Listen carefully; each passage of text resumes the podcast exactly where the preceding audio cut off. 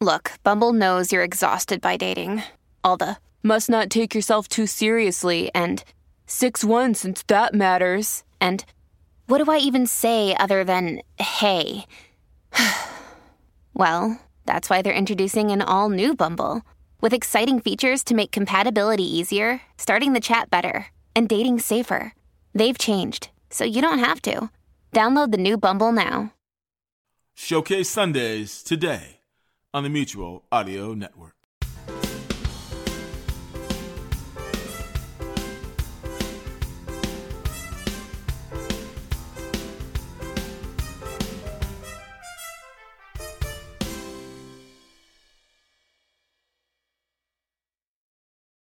The following audio drama is rated G Wiz, which means it's perfectly safe for folks and families of all ages to enjoy with Cheez Whiz.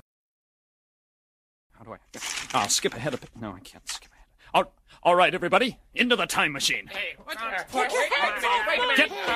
No, no, no, no. You don't understand how radio works. All I have to do to return this is fade my voice out like this and cue the organist.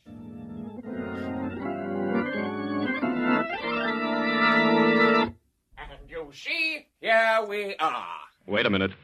63 Audio presents the Old Time Radio Essentials Podcast. Greetings, all who gather here, and welcome back to season three of Old Time Radio Essentials. If this is your first time joining us, and even if it ain't, I must inform you that this is episode 27, also known as our third annual Christmas special. Woo! My name is Pete. This is Dave. And I'm Paul. So, what have you fine fellers been doing to get ready for the holidays? oh my God, it's, it's just been crazy. It's been nuts. There's just been. Go ahead, Dave. That's like, I love questions like that. That's a great question. Next question. Uh, come on, Paul, you got something, don't you? I purposely put you as first on the list because you hate coming last after Yeah, hearing well- about all of our stuff. Uh, see, and there's the third grader in me going, oh, there's so many things you could say about that. No, I've been, uh, you know, it's it's the holiday season. Been uh, watching some holiday shows, listening to some holiday music, buying presents, getting everything ready around the house. I'm we're we're looking forward to having company and hanging out with my kids. It, it's it's great when they get older to where you can actually hang out with them more more of a friend than as a parent. And I really enjoy the hell out of that. And I'm really looking forward to it this Christmas. Nice. Great, great. Very cool. How about you, Dave? Oh, dude. So, so last year, last Christmas, I had just moved to Chicago. It's my first Christmas in Chicago, and it was pandemic Yeah. everywhere. Everything was shut down. Nothing was happening. And I didn't want to go out. It was just yuck. So this year, turning that completely around, I went to see It's a Wonderful Life at the Music Box Theater in Chicago. And guys, I got to tell you, this was like the Rocky Horror Christmas show. Okay. the audience, the, the, the theater was packed, first of all. And before the show came up, there were elves standing on stage leading the entire crowd in Christmas carols. Uh, and the, and the, and the, the lyrics were projected up on the screen. So everybody knew the words. Um, everybody was at least a little bit drunk, I think, because there's a bar attached to uh, the music box. Um, and then Santa hit the stage. The, the the crowd went wild. We sang more Christmas carols. We watch It's a Wonderful Life, and this was audience participation. This was when Potter would come on the screen, everybody would hiss and boo, Ah. and and when when when George would go off on one of his many splendid rants uh, about what a jerk Potter was and what a wonderful thing is going, everybody would cheer and yell. They'd be shouting lines at the screen. Every time they talk about Clarence, apparently everybody knows this, but everybody came to the theater with bells. And and so anytime they talk about Clarence and how every time a bell rings, an angel gets its wings, everybody will whip out their jingle bells and ring the bells and just fill the whole the whole theater with this lovely ringing sound. It was amazing. I will never watch It's a Wonderful Life any other any other way than when I go to the music box. That was just amazing. Um, I saw the uh, I walked down Michigan Avenue. God, this city leans into Christmas hard, and I love it every minute of it. Walking Michigan Avenue, everything's decked out for Christmas. Saw the Chicago Christmas tree. I rode the Christmas train. I saw that I video saw you posted. post. That is an That amazing cool. train. Oh my God! It, and it's, it is. It's, it's just that particular time was just running around the loop. But every every train line, pink, blue, red, green, whatever. Uh, uh, this this this Christmas train rides that train one day or another, and it's decked out in lights. There's there's elves inside. One of the cars has been cleared off and replaced with a platform with Santa and his reindeer. it was just epic. So I am digging the Christmas spirit in Chicago right now. I am That's I'm awesome. riding a high on on on the Yuletide uh, uh, vibe. Let me tell you. Sweet. What about you, Pete? What are you doing? Well, um, I've got my uh, uh, weekly podcast called Santa's Inbox, and we're recording Oh, cool. on location at the North Pole with Santa, reading letters and emails from kids. And That must be a uh, hell of a commute, dude. So how's the snow doing up there? we have we have a of year? crew up there right now, and we're just you know they're stay, they're sticking around, and they're capturing not only the letters but the behind the scenes stuff, the the you know, the the problems that Santa's having with elves and uh, uh, supply chain uh, distribution and, and and and and work stoppages uh, or or work employee shortages that sort of thing. Uh, so so like this new episode that's coming out on Friday um, deals with uh, um, a vacancy, and he's conducting interviews with certain uh, um, certain characters as well as reading the stories. This uh, last week's last Friday's uh, was um, uh, uh, episode two, and it dealt with uh, certain characters from John Bell's uh, uh, podcast called Bells in the Battery, uh, um, sending Santa some uh, uh, cowlets, miniature cowlets that uh, were were armed with uh, rocket launchers to f- help him fight the war on Christmas because uh, one of the characters, Brad Montworth, isn't exactly the sharpest cookie cutter in the drawer. Uh, he sent these battle cowlets, and they're miniature cows. You know, if you listen to uh, uh, Bells in the Battery, you know about the, the cowlets. Uh, um, he listened to Wombat News and he heard that there's a war on Christmas, so he wanted to uh, uh, help him fight the war on Christmas. So that whole episode is taken up with Santa trying to read the letters, but also get rid of these uh, uh, dangerous Weaponized cows. weaponized animals, weaponized livestock uh, up there at the North Pole, and it's just hilarious. Uh, I'm, I'm I've, I've recruited John Bell to help me John's with that. great.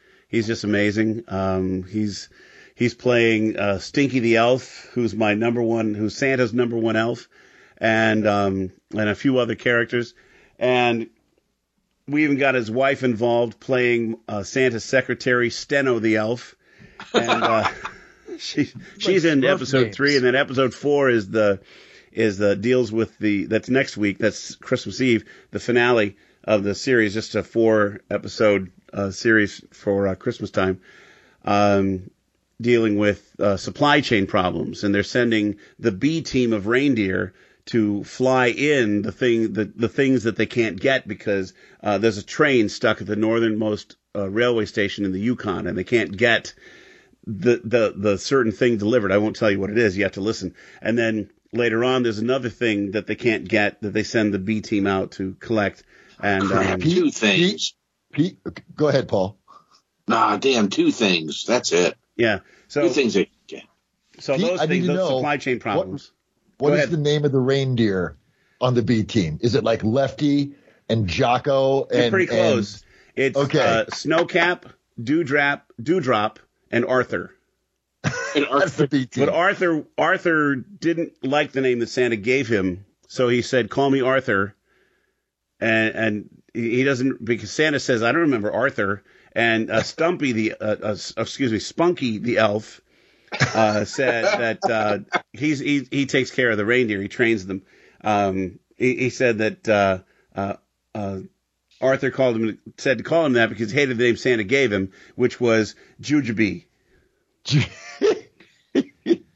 So wouldn't it? So you know, sounds awesome. who wouldn't want to be called Arthur instead of Jujubee? But uh, so they're, off. They're off collecting these things uh, and and trying to save Christmas because it's the Christmas Eve episode, and they're trying to you know make sure all this stuff gets fixed up at the last minute. So um, there's that. Plus, we just had our own live production of It's a Wonderful Life in Port Yeah. Aransas, Texas. Yeah. Uh, we didn't have the same uh, uh, extravaganza that you had, but we had, I got to tell you guys, the best audience we've ever had for a live audio drama. I've done several audio all the dramas in the different venues in the Corpus Christi area, and these people came to be entertained, and they did not disappoint us with their responses, and we did not disappoint them with our performances. Uh, there are 10 people on stage portraying more than 40 residents of Bedford Falls in different character voices, including John Bell, who I mentioned before, who drove here from Alabama Holy crap! in the show.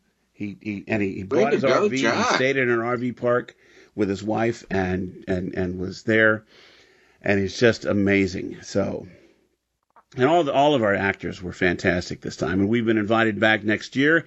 They want to have a holiday uh, tradition of the Narada Radio Company per- performing at the Port Aransas Community Theater. It's it's the haven for winter Texans. These people, snowbirds, you might call them, who come down from Illinois and Miss and, and Michigan and and Minnesota to uh, uh, spend the winter in Texas. So it's really nice. And they, when the show ended, every night I'm walking off the stage and I hear somebody out in the audience say, "That was fantastic. That was wonderful. That was terrific." I'm hearing these people say these things out loud. It's so gratifying, really is. So Wonderfully affirming. yeah, Very. very, very affirming. So, um, we're doing a good thing, and we're providing entertainment for the masses and, and a familiar, a familiar story, and it's just wonderful. Not the same level that Chicago has, but pretty good for South Texas. Yeah. Hell yes. Hell yes. Okay. Well, good. Well, I'm going to hand it off to Paul. Uh, tell us a little bit more about today, Paul. The purpose of our show is to present specific episodes of our favorite old time radio series.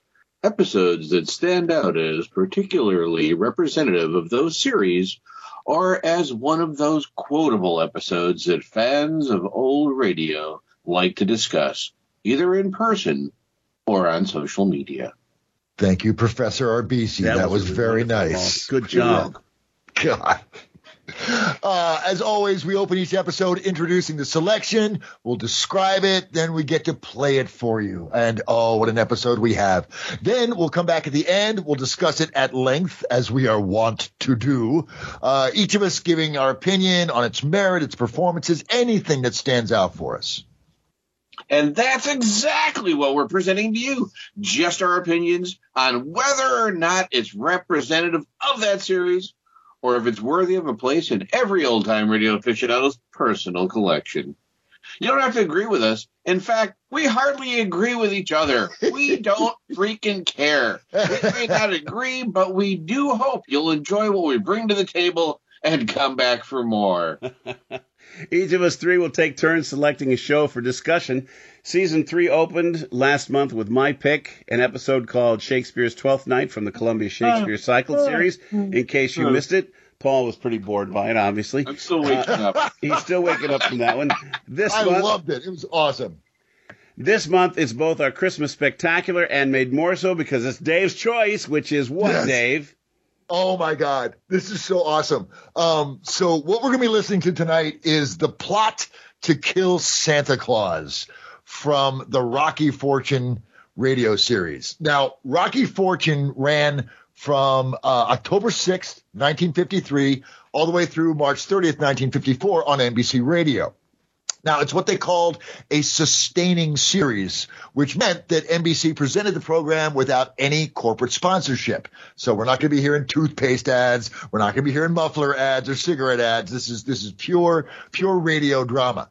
Um, Rocky Fortune was created by George Lefferts, and he was also one of the screenwriters for the show, along with Ernest Kinoy. Now, Kinoy and Lefferts would both go on to become award winning writers and producers long into the 60s, the 70s. They made some amazing stuff. And I got to tell you, if this episode that we're sharing is any indication, I can totally see why. It's amazing.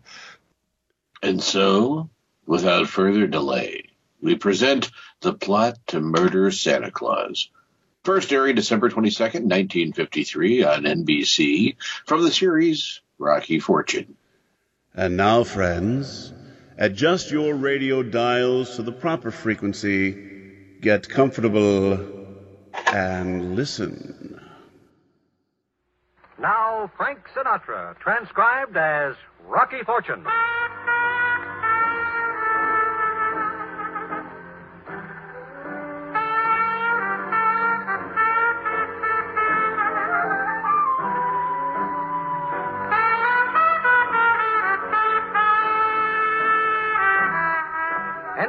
Presents Frank Sinatra, starring as that footloose and fancy free young gentleman, Rocky Fortune.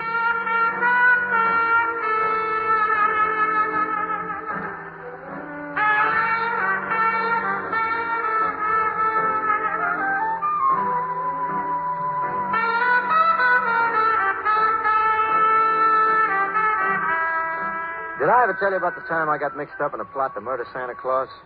Yeah. It all started when I answered a Christmas ad for a department store. The ad said young man of good character as auxiliary store detective and other duties, two week employment. So next day I am an auxiliary shamus for Quackenbaum's department store. Kind of a high class Fifth Avenue dispensary where for only 50 bucks you can buy your girl a mink toothbrush. And for an extra five grand you can get her a coat to match.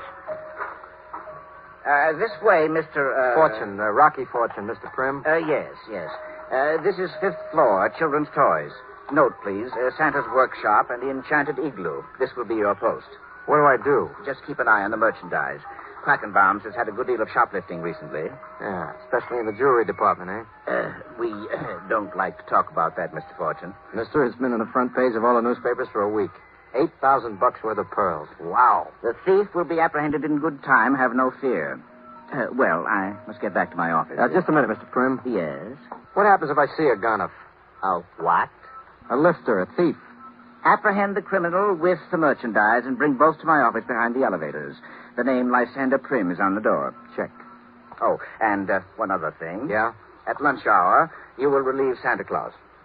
You mean put on a beard and everything? Oh, it's just for half an hour. As a matter of fact, you start in exactly five minutes.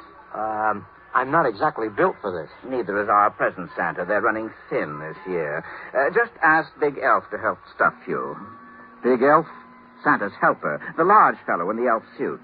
Oh, sure. Good luck, Mr. Fortune. The honor of Quackenbaum's is in your hands. Hmm. At forty-four fifty a week, Mr. Quackenbaum is getting a bargain. Big Elf, whose name is Marty, weighs about two fifty. He helps me into Santa's suit, and I take over inside the magic igloo while Santa goes out for some chowder. I embarrass a couple of mothers by promising everything the kids ask for, and I'm really living it up, having the time of my life when a little girl about six comes in all by herself. She's a pretty little thing, too, with blue eyes and freckles. On one leg is a light steel brace. Jingle bells, jingle bells, jingle all, and that's what I want for Christmas. Well, hello, honey. You here all alone? Yes, sir. Well, what can I do for you? I have a note for you. A letter for old Santa, huh? Ho, ho, let's have a look. Dear Santa, you know what we want for Christmas. We better get it or you'll never live to make those Christmas Eve deliveries. Signed, you know who. Well, well, did you write this letter yourself, honey? No, sir. A man gave it to me. What did he look like? A big man with a black mustache. He gave me a nickel, too. Heavy spender, huh? Honey, what's your name? Gail. Gail Grayson. And what would you like Santa to bring you for Christmas, Gail? I'd like your elf. You mean Big Bonehead out there? Oh, no. Not the man in the elf suit. I mean the elf doll. The one with the red silk suit and the green hat. Oh, well, that's pretty expensive, honey. Maybe your mommy and daddy can't afford it. I don't have any mommy and daddy. Oh. Well, you leave your name and address with Santa, and I'll see if we can't arrange for something. It might not be that same doll, but That's the one I want. yeah, I can see that. Well, look, Gal. I'll Gail, Here, there you are. I told you to wait outside the man's office. I wanted to talk to Santa about getting that elf doll. Honey, I told you that doll cost too much. Santa says maybe he can arrange something. Santa's wrong. Look, mister, I've just been seeing about a man about trying to get a job in this place so we can afford to eat. I don't have money for expensive dolls. Well, I'm sorry, miss. I just. Well, you've no business building up false hopes in children. They put so much faith in this. Well, if you just let me explain, I... Come around and explain Christmas Eve if you can. Well, I'd like to, but I don't even know your name. This is my sister Laura. and we live at 65 Bleakman Street, five flights up Santa. Gail, for heaven's sake, Come along. You won't forget the doll, will you, Santa? Please, please don't forget, please. Lose a customer, Jack? I'm afraid I lost a friend, too. Uh, cheer up. Maybe you won't live long, then you won't need a friend. Why don't you just stick to being a big elf, huh, Marty? Don't be a wise guy, Fortune. Me? I'm never a smart aleck. By the way, how do they spell elf? O-A-F?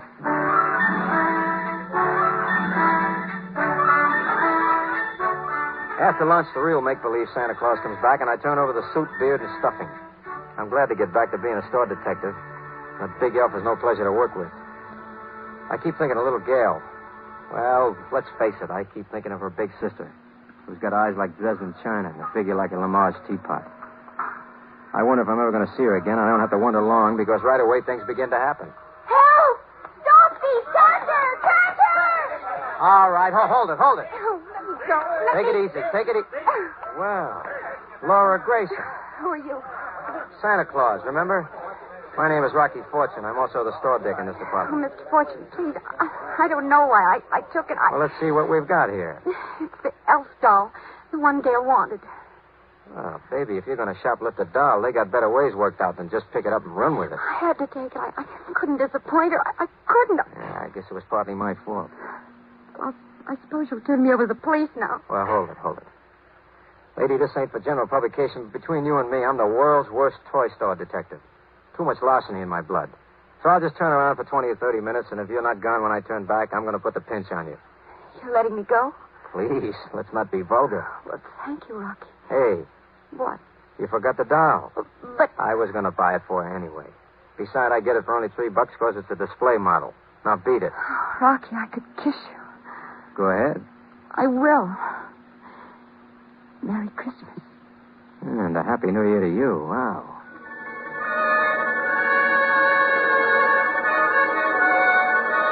The kid slips down the stairway with the elf doll, and I am still wearing a lipstick on my cheek when Mr. Prim boils over. He looks so much like a clothing store dummy, you expect to find a price tag on him. Right behind him is Marty, the big oaf elf. Mr. Fortune. Oh, hi. Where is she? Where is who? Uh, whom? Uh, he. The dame who stole the doll from Santa's workshop. Oh, you are a little elf, aren't you? Mr. Marty here tells me he saw you catch her. Where is she? Overpowered me. She must be a lady wrestler or something. Mr. Fortune. Tell you what, though, Mr. Prim, just to make everything okay, I'll pay for the doll. What? No kidding. You see, I know the young lady, and I was going to buy it for her anyway, so I. Well, this is highly irregular. Oh, come on, Mr. Prim. Think of how proud Mr. Quackenbaum will be when you tell him you unloaded that shop-worn display model. Huh? Well, well, it's highly irregular, but uh, go ahead. Uh, the sales clerk will make out the proper form. Well, thanks, Mr. Prim. I'll do that. Hey, Fortune. Yeah. What was the dame's name? What's it to you? Just curious, you know. I know. Stay just as you are.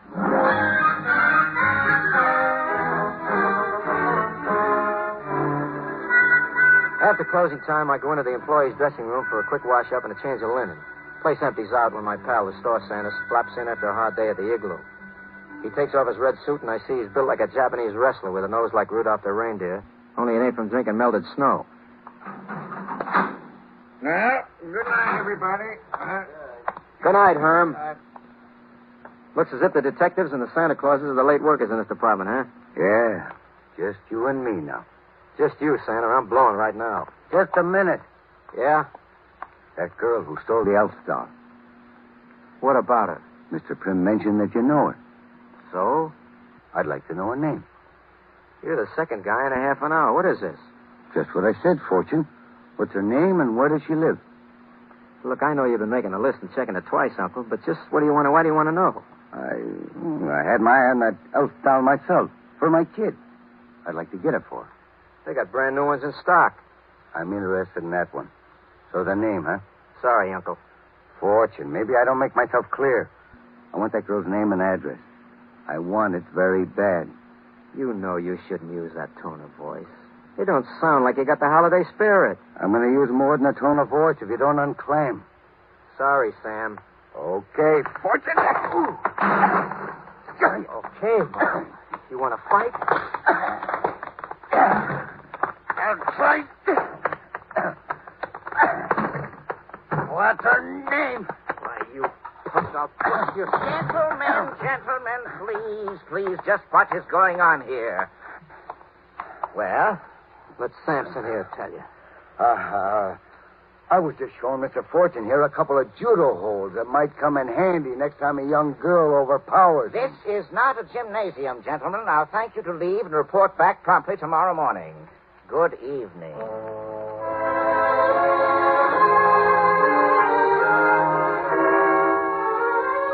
I managed to stagger out of my own power and head back to my flat. I figure I'll have some supper and then locate Laura Grayson for another look at that elf doll that everybody wants to get his hands on. Also, for another look at Laura Grayson. Yeah. I stopped to line my flu at a local cafeteria and go up to the flat.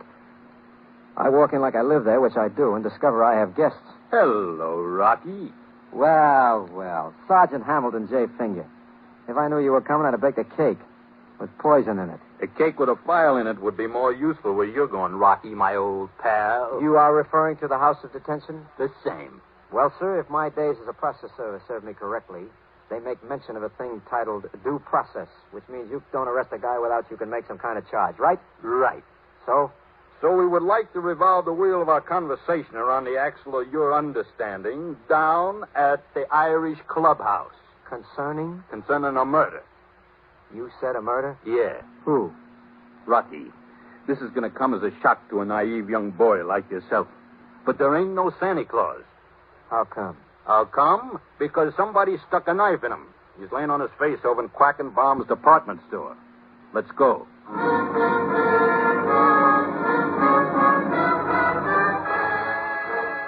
I spent the next few hours as a guest of the city in the squad room, or sweat box, as it is affectionately remembered by inmates of various steel academies in this state. And mine host is Sergeant Finger. All right! Now for the last time. You had an argument with him, right? He had one with me. Okay. He socked you. Yes. You socked him. Right. You got interrupted. Right. You left. Right. Then you come back and stabbed him. Wrong. Okay, okay. Let's have your story. Somebody was after him, Sarge. I got a threatening note that was supposed to go to him. Where is it? Here. Ah, this is kid stuff. You ever hear of a kid threatening Santa Claus? Come on. Okay, Sarge. okay. So it ain't kid stuff. Who sent it and why? That's what the taxpayers hire you to figure out. Maybe it's got some connection with that jewel robbery. What do you know about the jewel robbery? Just what I read in the papers. Somebody snatched eight grand worth of pearls. You, maybe? Don't be ridiculous. I wasn't even working there when it happened. What makes you think it was an inside job? The newspapers, they got the opinion from the police. You familiar with this organization? Don't get funny. Did it ever occur to you that maybe Santa Claus was in on that jewel job? As a matter of fact, Rocky, the guy in that Santa Claus suit has a record as long as your arm. Only one thing is wrong. Yeah. We can't arrest him for his own murder. So why pin it on me? You're available. Also, whoever stabbed him was in on the inside. It happened after the store closed. Also, there's eight grand worth of pearls floating around someplace and a reward for a thousand to whoever finds them. No kidding. Yeah, you want to claim it? All you have to do is confess you killed a guy, turn in the pearls, collect the reward. And go to the chair. I'll tell you what, Sarge. You do me a favor and I'll confess to the murder. The jewel robbery and all of the other old crimes you're too stupid to solve. What's the favor? Drop dead. Rocky, someday, pow! Right in the toy department. Come on, Finger. You know as well as I do I couldn't have done it. What makes you think so? That note the lieutenant handed you a few minutes ago. You checked my alibi, and I was feeding my face in the cafeteria when he got stabbed. So stop giving me the needle and let me go home. Fortune, someday. I know. Pow! Can I go now? Don't you like it here? it's great, but I got a date with a doll.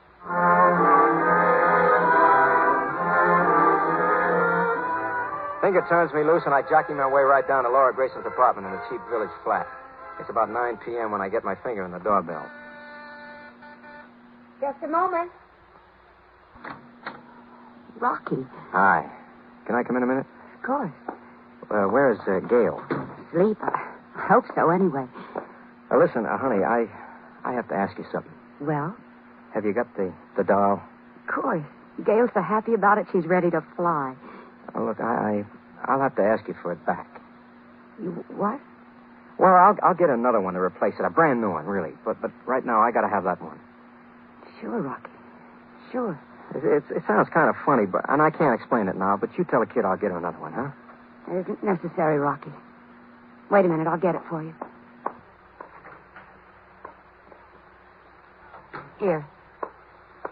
Thanks. Um, I have to get back to the store. I'll call you tomorrow. Maybe for dinner, huh? Uh huh. Good night, Laura. Good night, Rocky. I knew what she was thinking, so I didn't try to make any excuses. I just took the doll and headed back to my flat to take a look inside. It was as empty as an eggshell in a fox farm. I was just reaching for the phone when it rang. Hello. Rocky? Yeah. But this is Laura. Rocky, something terrible's happened. What's wrong? What's the matter? Well, just after you left, a, man came, a big man with a black mustache, and he asked for the doll. Said he was from the department store police. I told him you'd taken it back to the store, and he left. Well, what's so terrible? He must have awakened Gail, and she overheard it. Anyway, when I went into her room just now, she was gone. Rocky, I don't know what to do. She heard you say I was taking a doll to the store? Yes. Maybe she's on her way over there now to try to get the doll back. At this hour? Honey, six year old kids don't know from the wages and hours law. Look, I'll take a run over there just in case she shows up. You notify the police and meet me.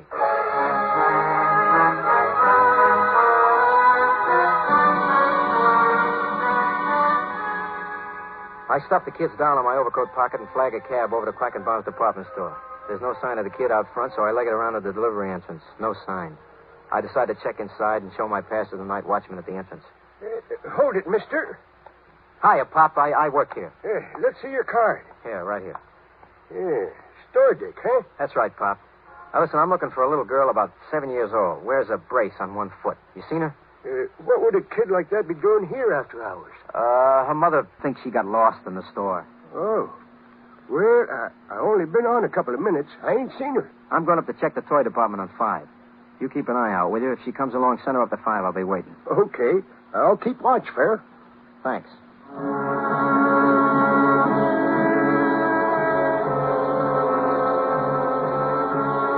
I go up to the toy department. In the darkness, it looks as eerie as a graveyard on Halloween. I figure maybe Gail managed to slip in past the watchman, so I give a yell. Gail! I almost scare myself to death. What's that? Nobody here but us toys, boss. Get him up, Fortune. Uh, I assume that ain't a lollipop stick in my spine. That's right, smart boy. Step over here in the light. So what do I owe the pleasure?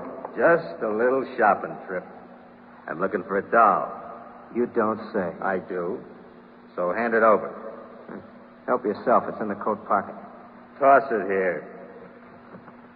There. Now stand still while I have a look inside.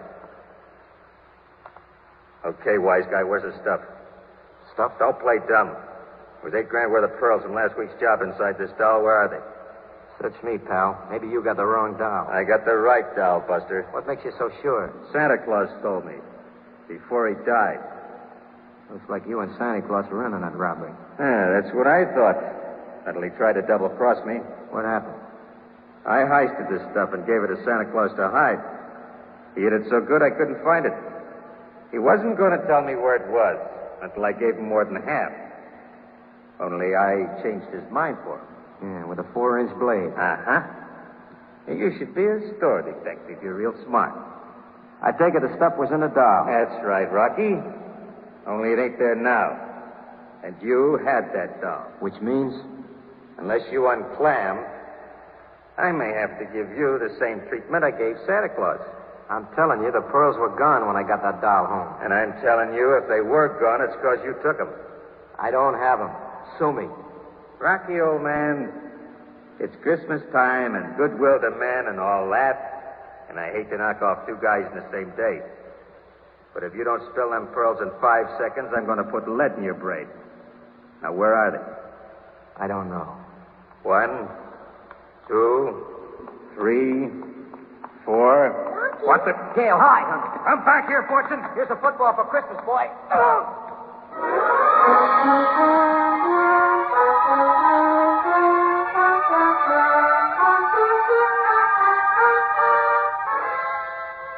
let Big Elf have it in the puss with a football from the toy counter and grab the kid. We duck into the maze of counters and crawl along until we get behind some packing crates. Marty's cursing and looking for us. And he's still got a gun, too. Rocky, I, I had to find you. I wanted to. Don't let him hear us. Crawl into this packing case. Rocky, Rocky, I'm scared. Do as I say. Okay, Rocky. Fortune? It's no use, Fortune. I'm going to find you, and when I do. Come on out, Fortune. Come on out. I'm Scared. So am I, kid. We gotta do something. Let's see what they got in these boxes. Mighty Mike mechanical police car. Oh, there's a big help. Hey, What? let me have one of those. Here. What are you going to do, Rocky? You'll see. I'm coming, Fortune. Look out, Marty. Watch out. That's two shots. He's got a revolver that holds six. Four to go. Let's see now. There's something, Rocky. Super rocket ship. Fine. Let's try this on. Ready? Go. Fortune, are you crazy? I'm going to get you. Three and two or five. One more. What's in that box? There's a atomic blaster, junior space cadet size. Why not? Let's try it. I hear you, Fortune. I hear you now.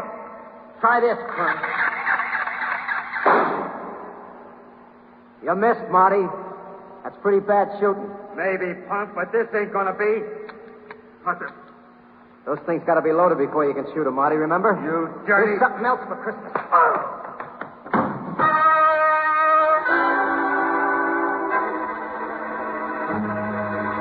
My gift to Santa's helper was a Louisville slugger right on top of the noggin. And just as he went out, the lights went on. And suddenly the place was crawling with humanity. Rocky. Gail, are you all right? We're fine, baby. Well, look who's here, late as usual. No wisecracks. Is this the missing kid, lady? Yes, officer. Thank you. Who's the stiff? This is the bum who killed Santa Claus. Boy, you should have seen Rocky beat him with that bat. By the way, Gare, where's the stuff that was inside the doll? You mean the pretty marbles? I thought they came inside the doll, Rocky. It was a sort of surprise. Some surprise. Do you have them? I think so. In my pocket someplace. Oh, here they are. Sergeant? Here you are, sir. Just in case you ain't got all your marbles. Marbles? Hey, those are the pearls that were heisted last week. He's got a magnificent mind, this Sergeant Finger, doesn't he? Gail, I'm sorry about the doll, honey, but unless I'm mistaken, you got about a thousand dollar reward coming for this stuff. Thousand dollars. Rocky, it's too good to be true. I must be dreaming. Want me to pinch you? Couldn't you just kiss me instead? Why not? Yeah. Hmm. Merry Christmas. Hmm. Happy New Year. Yeah.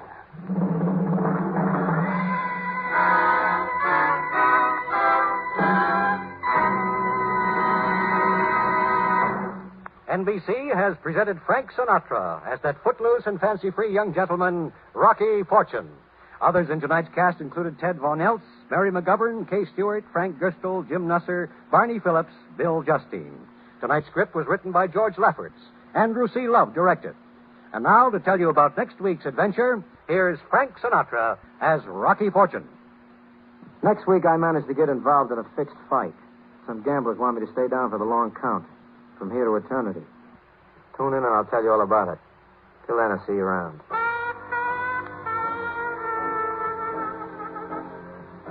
Visit with Fibber McGee and Molly tonight on the NBC Radio Network.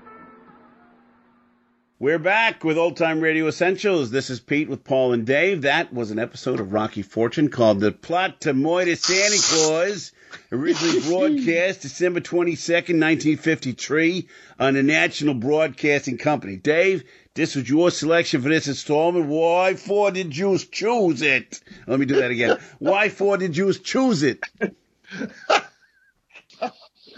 Um, okay. Uh, God, where do I start? Um, okay. Uh, Somewhere, somewhere. somewhere. Performances, first and foremost. Uh, uh, nobody was dialing that in. Okay. The performances were across the board stellar, especially I thought the, the actress who played Laura. Um, I mean, oh my God. That was the older Uh, sister, uh, right? I'm sorry? That was the, the big sister, right?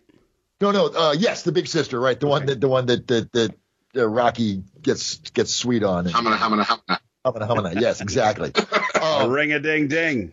you know when when when uh uh you know at the beginning when um oh, what was it? the girl says, "Yeah, uh, I want the doll," and and and Laura says, "Oh, maybe it's too expensive. We can't do that." But Santa said that he could do something about that, and and she responds with, "Santa's wrong." Yeah. And it's like, oh my God, the chill. Yeah, it's, like, oh, Santa had no trouble right to now, say that to you. and then later on, when he comes back to take the doll, if you listen to the dialogue, Laura's being very compliant and very helpful, very understanding, but the actress's performance is frosty cold. Oh, it's yeah. like, You oh could- yeah, my god, I'm surprised. chip an icicle off that. Yeah, he says Yes, he'll, it he'll was colder than a Chicago winter. he says he'll come back tomorrow and maybe for dinner, and she says, Uh-huh. "Yeah." That's all she says is, "Yeah." Yeah. It's like I, I It's felt like- the chill on that one. Boom. so, and everybody, all the characters were were. I mean, it just felt like it felt like a very tight crew as far as performances goes. The dialogue, don't get me started. Too late. I'm already started. Um, oh, geez. So if you're not here in 30 minutes, if you're still here in 30 minutes, I'll put the pinch on you. It's like, oh, that sweet, sweet jargon from the era was just rife in this place. And the zingers. It's like, uh, why are you asking? It's like, I'm just curious. And Rocky says, yeah, stay just as you are.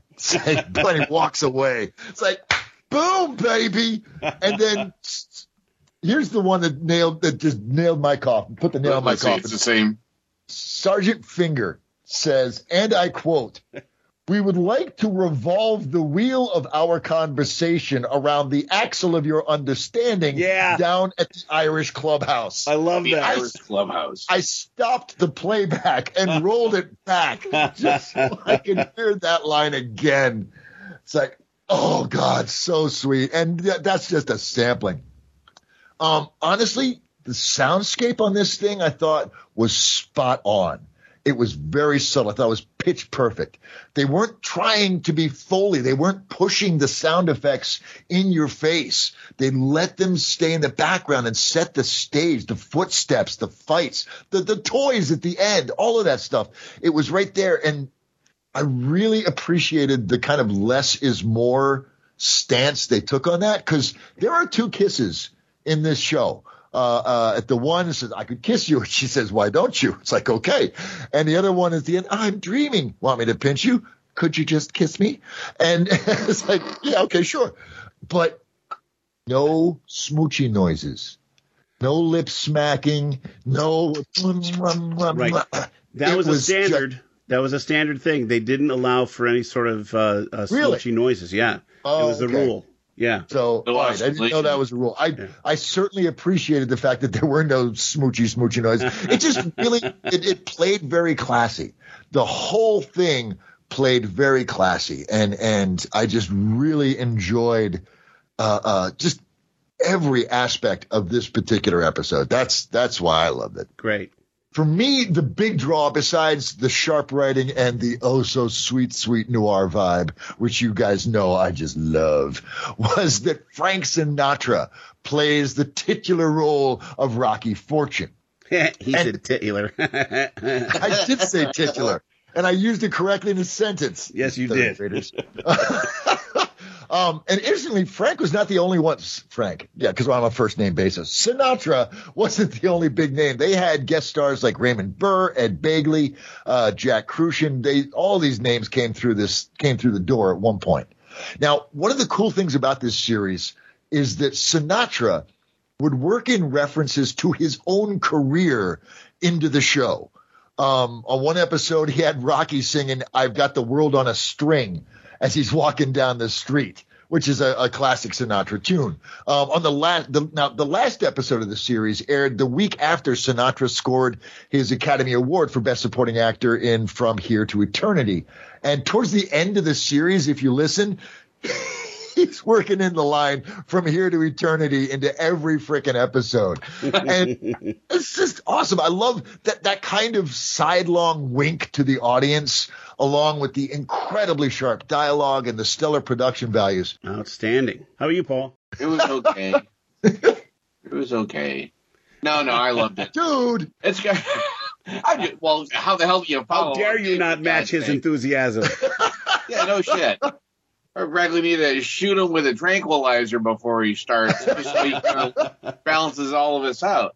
Um, no, I loved it. I love Frank Sinatra, and it was. It reminded me. I know this sounds weird, but it reminded me of the Dean Martin TV show. The Mad To where they said the thing about the Dean Martin TV show is he never practiced. He never he would come in and he would just kind of like hold the script and he'd go through the thing like that just once beforehand, and so it always had that a real freshness to it, you know, and like he was making up half of the crap that he was saying. You know, it almost felt that way, so it gave it that spontaneity. And I'm trying to remember what the hell was the word when he's talking about uh, when he's talking to the store owner when I catch a pickpocket or if I catch a thief. What was the first word he used? Oh yeah, I don't Like- remember. I didn't. I had never heard that one before. It's like like gunchump or something. I'm like, what the hell did he just say? And, and neither had the store owner for that matter. It's like what? A what? Because you know, a thief, a criminal, a pickpocket. Oh, did he say? oh, did he say Gunsel?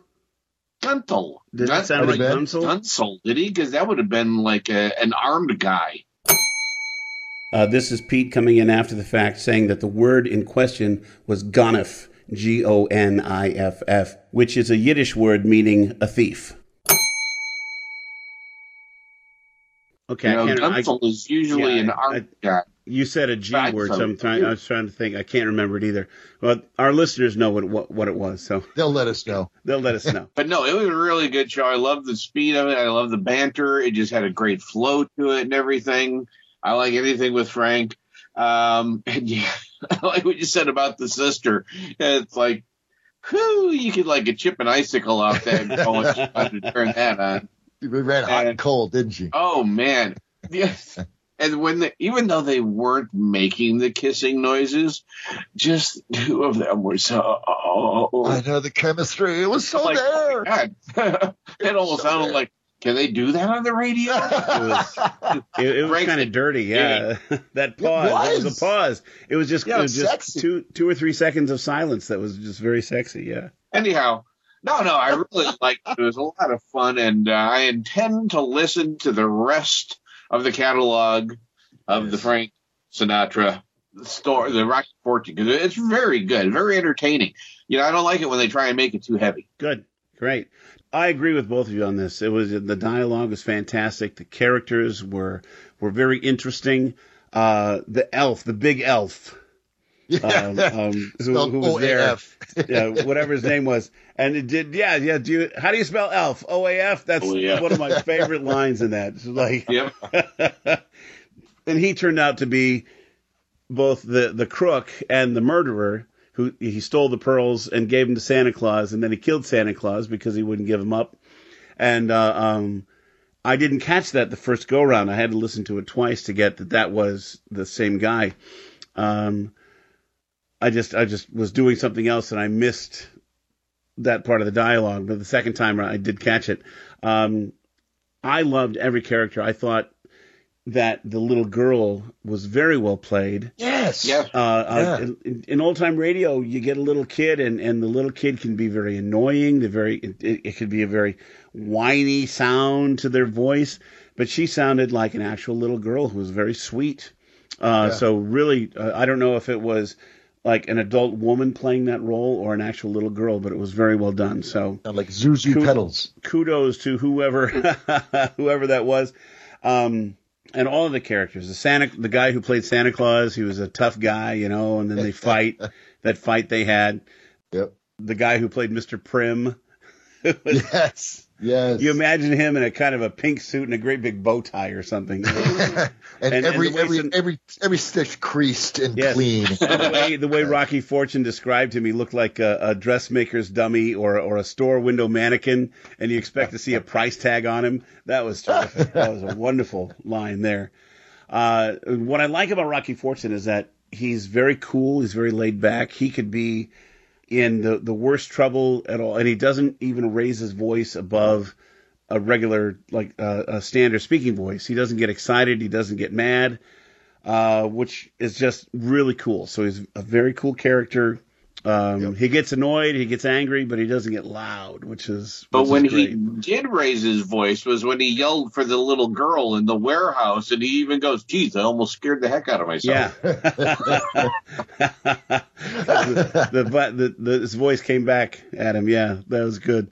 So really well, really well done. I, I was um, very impressed. I've listened to a few, not a lot, but I listened to a few uh, uh, other episodes of Rocky Rocky Fortune, and I really enjoyed it. Uh, and I did hear one not long ago where his line includes "From Here to Eternity." From here to eternity. Yeah, Yeah. it had to be you know late in the series, uh, like you said. So good. So I, I I really enjoyed it. So um, I think I will listen to more as well. Yeah. So Pete, what do we do?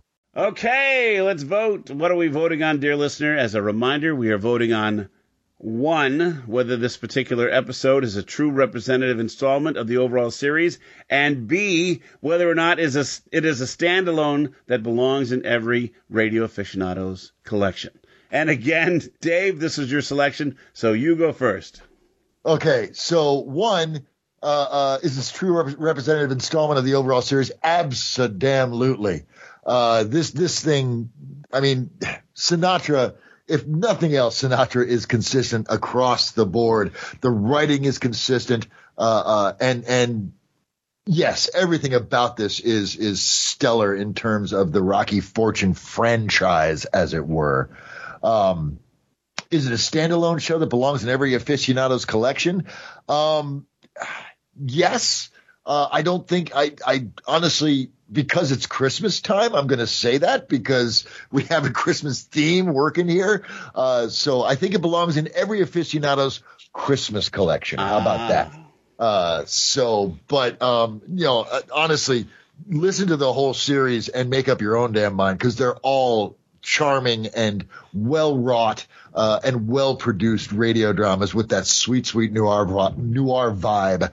Uh, so, uh, so I will I will say yes, it does. So yes and yes, definitely. Okay, Paulie. Yes, yes. It's a you know any pretty much I, I'm a sucker for anything that's got Frank in it, and because he's just so laid back and cool. It's like one of those things that you can get away with because it's like you know, I've got so much going on. It's kind of like the, you know, having FU money kind of stuff, you know, to where he doesn't frank. care if he does good or not. So he's just letting it hang out and he's being who the hell he is.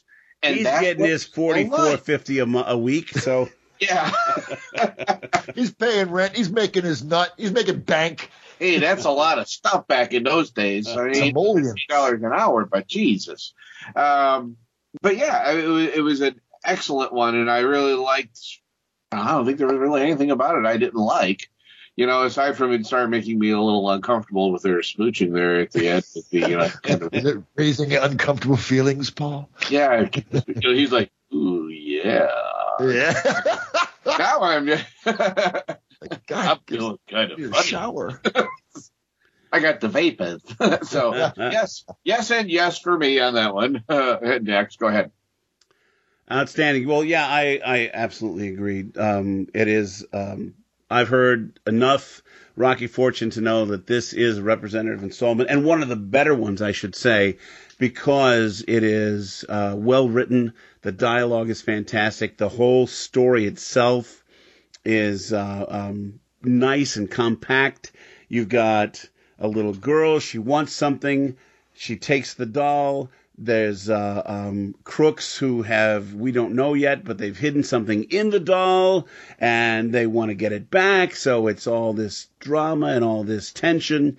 It's really, really a taut story and, and, and it moves well. It's very, very mo- fast moving. Uh, I love the, uh, the, the, the noir type dialogue, I, I guess you could say, the wisecracks and the uh, uh, the oh, the voiceovers. Uh, not everybody could do that. Not everybody um, who was a Hollywood actor could pull off that sort of voiceover uh, efficiently, and I think Frank really does a good job of that, uh, telling the story and being a character. It's a it's a very fine line. Not everybody can do that, so good for him. Uh, and yes, uh, I agree with Dave. It does belong in every radio aficionado's uh, Christmas collection. uh, Yeah. because it's a Yeah. terrific Christmas story where a little girl wants something and asks Santa Claus for it and ends up with it, uh, and then and and then the guy gets the girl, and it's like uh, after they kiss, you haven't mentioned it, but when they kiss the first time. She says Merry Christmas and, and Rocky says and Happy New Year. Happy New And Year. They kiss, they kiss the second time at the end and Frank says Merry Christmas and the girl says and Happy New Year. so it's just really clever the way that was brought back. I, I, I love that sort of thing. I really do. The So, thing I um, like was with the uh, you wouldn't catch it nowadays on a radio program, but when after the uh, uh, she goes, well, she's yelling at him for telling the girl that he could have she could have the doll, and she goes, well, why don't you come over on Christmas Day and explain it to her? He goes. I'd be glad to, but I don't know where you live. And the little girl just Gives the my address." sister so-and-so, and we live at gives the exact address and everything. I'm like nowadays it would just backhanded the kid. Shut up! Don't tell him that. Stranger danger. Come on now. But it's Santa Claus. Uh-huh. She trusts Santa Claus. That's nice. all right, so that's good. It looks like we uh, have a, a yes for uh, from all three of us for for the first point, and a yes from all three of us on the second point. So very good. We agree. Yeah, we agree on everything. This very is, good. this is a first, I think, in my tenure, anyway. it's nice when that happens. Well, you know, it's Christmas. We agree. There we go. Yes, yes, indeed. Peace on Peace earth, on earth and goodwill. goodwill to men. And, and a unified tally at the end of the show. Yes. Amen. Oh.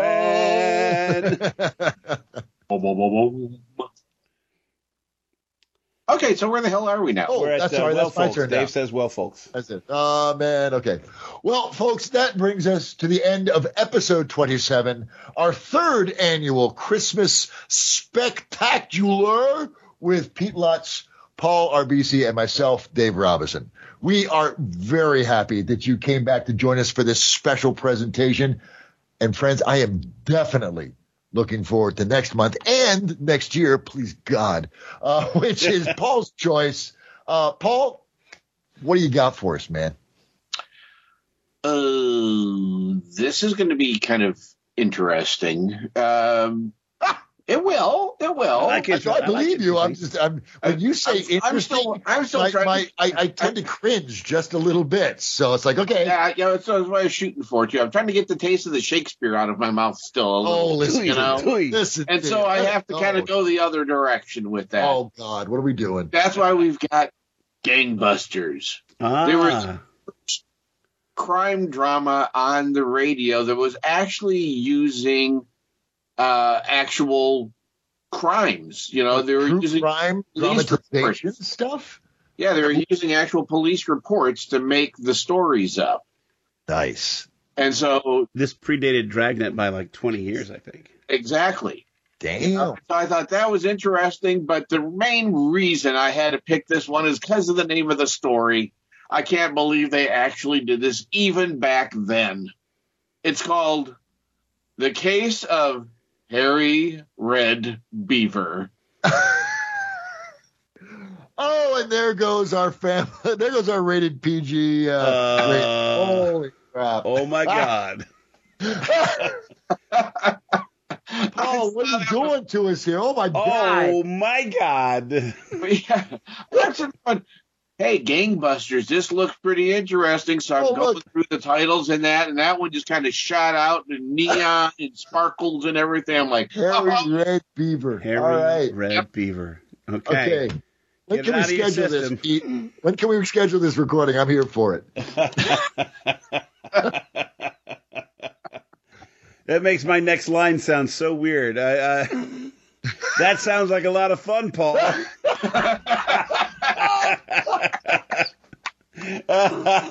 Oh, oh, why man. wouldn't it be? Time, time to add lib on that one. Hey, dude. uh, well, very interesting, Paul. Uh, and then it's about time to wrap up.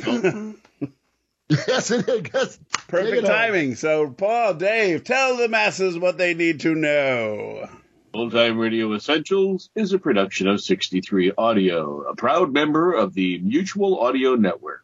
Subscribe on Apple or any other podcatcher you may use by searching under Mutual Audio Network and or Narada Radio Company. Thank you, Victor. uh, and gang, please do follow us on the Twitters at Essentials Old. Uh, and if you want to suggest future episodes, maybe, or or give us tell us what the heck that word was that Rocky used at the beginning of the show to uh, to describe a villain, uh, please do write us at f six point three at gmail.com. That's the letter F, the number six, the word point, P O I N T, and the number three at gmail.com put the word essentials in the subject line. And I got to tell you guys, I've been listening to a show called Hello from the Magic Tavern. Oh, yeah, that's a good one. The the email address that they have for that thing is is almost as absurd as the one you guys have. Not quite, but well, that's my personal comes, email. It comes very, very close. so there we go. F6.3 at gmail.com. Thank you for calling me absurd. and right before Christmas, too. You felt the fish in sauerkraut.com. Remember, friends, we're always happy to hear from our listeners. So please do send us feedback and suggestions. And if you didn't catch our email when Dave spelled it out, rewind and listen again, or just look for it in the show notes. And friends, be sure to subscribe to our other podcasts. Dave, uh, do you have anything you want to tell the public about another podcast? I absolutely do. Um, actually, I've, I've got uh, stories coming out uh, from uh, Escape Pod, Pseudopod, and Podcastle. Uh, those should be coming out in the coming weeks. So tune into those great horror, science fiction, and fantasy podcasts from the Escape Artists Network. Um, and because it is the holiday season, uh, uh, last year I had the distinct pleasure uh, to play the role of Santa Claus in a radio drama produced by the voice of Free Planet X. Uh, and it's called A Very Planet X Christmas. And you, you know how uh, uh, kids sometimes dyslexia up Santa's name, and it, it it's addressed to Satan instead of Santa. So Jadzia Axelrod, who is the hostess uh, and creator of uh, uh, the voice of Free Planet X, wrote a story about how Satan has a, a cottage, a bungalow alongside Santa's workshop. Uh, uh, and it's just this marvelous, charming story. if you go to planetx.libsyn.com, it's episode 29 of Very Planet X Christmas. Awesome. And I highly recommend it. It was just fabulous. And I got to play Santa Claus, which was a rush. Good for you. I think I'll Good be for listening to that as soon as we're done here. I'm going to quit right now. I'll see you guys later. I'm going to go listen. Paul, do you have any new audio dramas coming out or already released for the holidays? Well, we just did Project Audion. We did our Christmas special where I thought it was kind of humorous. We did Britt Ponset's Christmas Carol Which version. we talked about last year. Exactly. And I'm like, hey, this sounds awfully familiar to me. so uh, I got to play the announcer on that one and also uh, the preacher just for a sec. And so that was a lot of fun as always. Getting together with Larry and the gang there, those guys do a fantastic Yeah, job yeah. over there. And it, it's, it's just wonderful every time they ask me to join them. And so I'm never going to pass it up. And uh, over on uh, Dream Realm Enterprises, on their website over there, uh, they have a Doctor Who page, and I get to play the Doctor. So Ooh, awesome. I, I am the Doctor. That's like- So that's like me playing Santa Claus. That is like the place now and role. Say no, no, it's okay. I'm a doctor. No, don't know what the I'm don't saying worry. I, I've seen I'm a I've seen naked women before. I'm a doctor. and I stayed at a Holiday Inn Express. Awesome. So I got them and just uh, a little bit parts every here and there whenever somebody needs something. So Nice. Well, good. So do patronize our other our our, our co-hosts' other shows. So they're, they're very we're all very active in the in the game. And in case you haven't heard, my newest podcast has been coming out on Fridays this month. It's called Santa's Inbox and is a special service wherein Santa Claus himself has been recorded on location at the North Pole, which I mentioned earlier. Old St. Nick is reading letters and emails out loud from kids and grown-ups alike. And in each episode, we're seeing certain behind-the-scenes troubles that Santa's been having with his elves and other folks. Our final episode is this Friday, Christmas Eve, so be sure to subscribe to Friday Follies on the Mutual Audio Network and get caught up on the first three. It's a very fun show for kids and grown-ups alike. And I can't close without mentioning that the Narada Radio Company's live performance of Lux Radio Theater's It's a Wonderful Life was recorded and will be released on the Mutual Network and the Narada feed in time for Christmas. Yay! Awesome. Okay, it's time to wrap things up. Join us next year for another fun installment of Old Time Radio Essentials. Bye bye for now. Merry Christmas. Merry Christmas. Happy holidays. Happy Happy holidays. Hanukkah, Happy New Year, all that kind of stuff.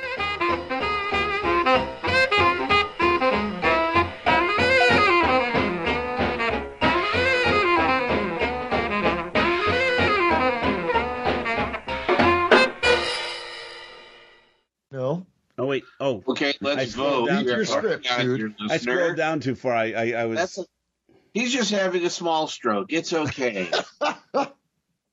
Edit. okay. Okay, let's vote. Wait a minute. 63 Audio. This is mutual.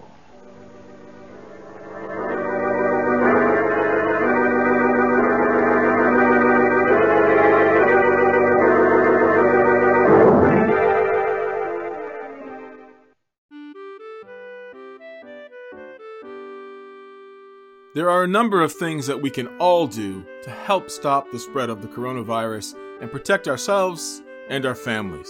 One is simply to clean your hands often. Wash your hands often with soap and water for at least 20 seconds, especially after you've been in a public place or after blowing your nose, coughing, or sneezing. If you don't have access to soap and water, then make sure you use a hand sanitizer with at least 60% alcohol. And finally, avoid touching your eyes, nose, and mouth with unwashed hands. These are some simple things that we can all do to help protect ourselves and our families from the spread of coronavirus. Be well, everybody.